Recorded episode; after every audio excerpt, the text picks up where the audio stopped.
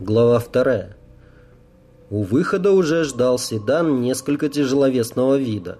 А когда автомобиль, мягко рыкнув многоцилиндровым мотором, грузно тронулся с места, я понял, что внешнее впечатление не было обманом. Машина была явно бронированной. Так, почти в молчании, мы добрались до стеклянной призмы невыразительного конторского здания у кольцевой автодороги. На вывеске, гордо сиявшей неоном над крышей, значился некий банк. Такая же табличка, только из начищенной до золотого блеска бронзы, была и у самых дверей. Нас, видимо, ждали. Двери распахнулись еще до того, как мы подошли. Ковры, хрусталь, кожаная мебель и массивные бронзовые урны.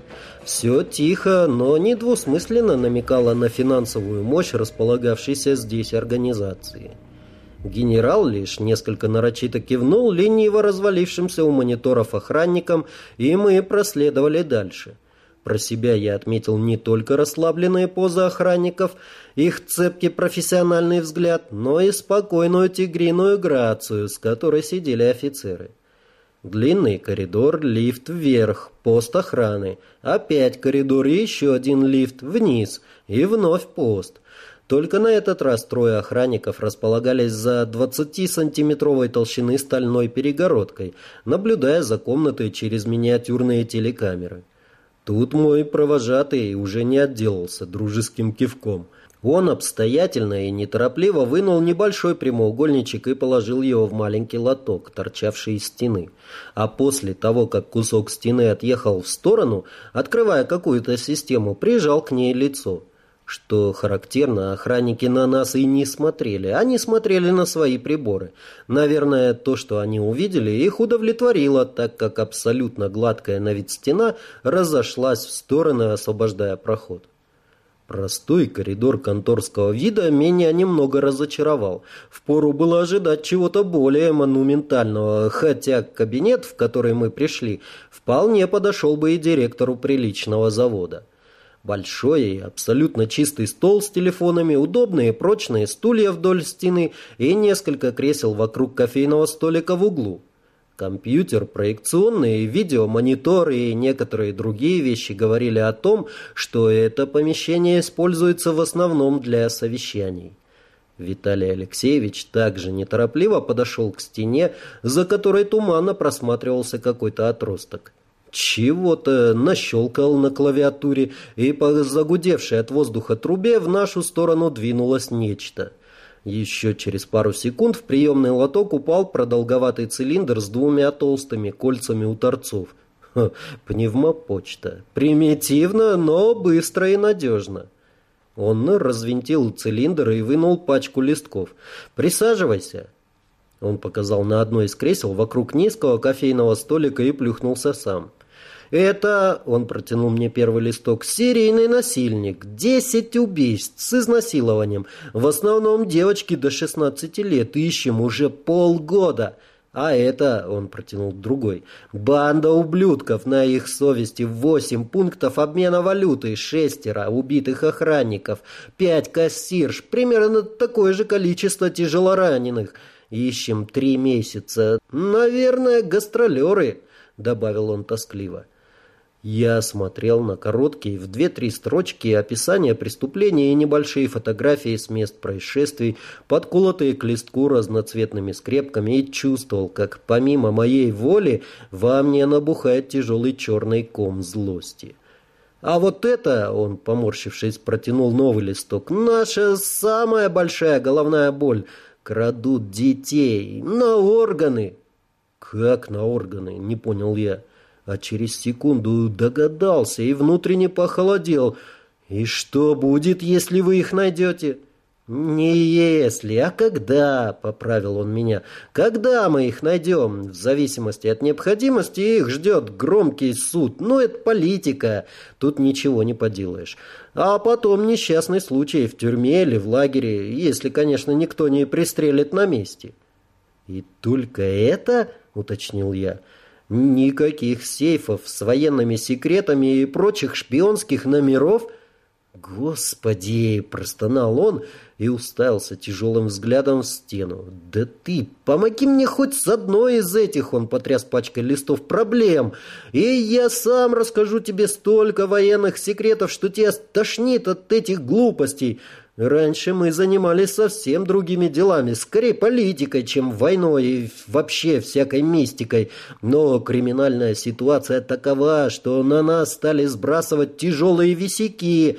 Милиция в болоте, контрразведка зализывает раны. В общем и целом, пока кроме нас и еще пары контор заниматься этим некому. Я секунду размышлял о том, как половчей обставить свою помощь, а потом махнул рукой. «Да ладно, гори оно все огнем, давай свои бумажки. Тебе что нужно? Внешность, местонахождение, что еще?» Он немного опишил. «А что еще?»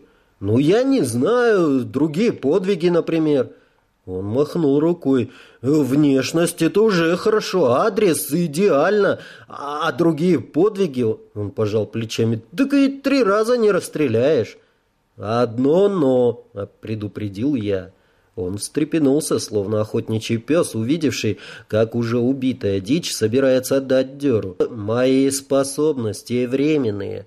Причем я не знаю, сколько они продержатся. Месяц точно, дальше не ясно». И, гася скептическое выражение его лица, добавил, «Я и вправду не хочу сходить с корабля, но ты должен знать, что вся лафа, возможно, продлится лишь короткое время». «Ну...» — он рассудительно приподнял брови. «Ты, главное, сам себя не топи, а насчет способностей посмотрим». И добавил назидательным тоном любящего папы, «Преодолевай сложности по мере их поступления». «Так, мне нужен художник и пройтись по местам событий». «Ну тогда завтра с утра». Теперь был мой черед удивляться – «Ты хочешь, чтобы эти уроды еще что-нибудь натворили?» «Господи, да нет, конечно!» Он одним движением вылетел из кресла. «Посиди немного, я организую. Тебе чего, кофе, чай? Там вон душ есть». Он пальцем показал на неприметную дверь и выскочил прочь. «Душ — это хорошо, но потом...» Отсутствовал он примерно минут двадцать, а, вернувшись задумчиво и весело проговорил, «Спать удумали, сволочи! Я им дам поспать! Работать, негры!» «Ну что, поехали?» — спросил я. «Поехали!» — кивнул он. «Художника, правда, подвезут уже на место». «Только смотри», — предупредил я его, — «художник должен быть хороший, иначе все напрасно». «Да нормальный, нормальный. Слушай, а как тебя называть-то?» – спохватился он. «А то неудобно как-то выходит». Я представил себе, как он будет напрягать язык и память, называя меня полным именем, и назвал то, что значилось и в моем давно утерянном настоящем, и в новоприобретенном паспорте. Андрей. Та же машина, но в сопровождении трех массивных внедорожников доставила нас к подножью бетонного улья, светившегося редкими окнами. Не обращая более внимания на сопровождавших, я погрузился в состояние кархи. Несмотря на то, что прошло уже более трех месяцев, картина преступления живо встала перед моим взором. Вся боль и отчаяние маленькой девочки, убиваемой здесь, в тени новостройки, ударила по нервам, словно пушечное ядро. Я видел лицо насильника так ясно, что, наверное, мог бы сосчитать каждый прыщ на опухшей роже. Я с трудом вынырнул наружу, оглядывая столпившихся вокруг людей, в первые секунды не понимая, кто они и зачем здесь. «Художник!» — позвал я. Из толпы выскочил крепкий лысоватый гражданин лет сорока в объемистой куртке, делавший его похожим на состарившийся колобок. Я посмотрел в его глаза и спросил «Ты, уважаемый, крепкий человек или как?» «Да пять лет войны», — степенно ответил дядя. «Зря спросил. Закрой глаза», — приказал я и положил свою ладонь ему на голову.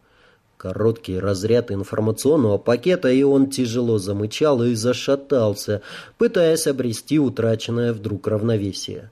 Пока я приходил в себя, он неистово скрипел карандашом, временами ошалело, поглядывая на меня — Через несколько минут мне показали его работу. В других обстоятельствах я бы, наверное, похвалил его, настолько точно были схвачены черты насильника. Почти фотография. А остальное было делом техники. Я даже не вгонял себя в транс. Хватило старого заряда.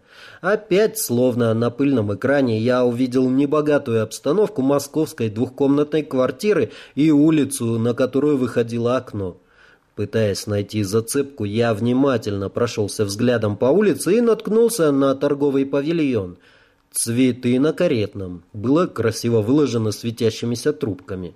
Я жестом подозвал Виталия. Живет э, в четырехэтажном, но высоком доме, из которого хорошо видно цветочный павильон «Цветы на каретном». Квартира двухкомнатная, на последнем этаже.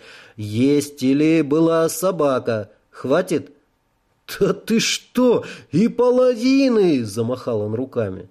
Ну, вот так мы и ездили. Меня привозили на место, я снимал картинку, художник ее переводил на бумагу, а потом я давал примерное представление о местонахождении преступника.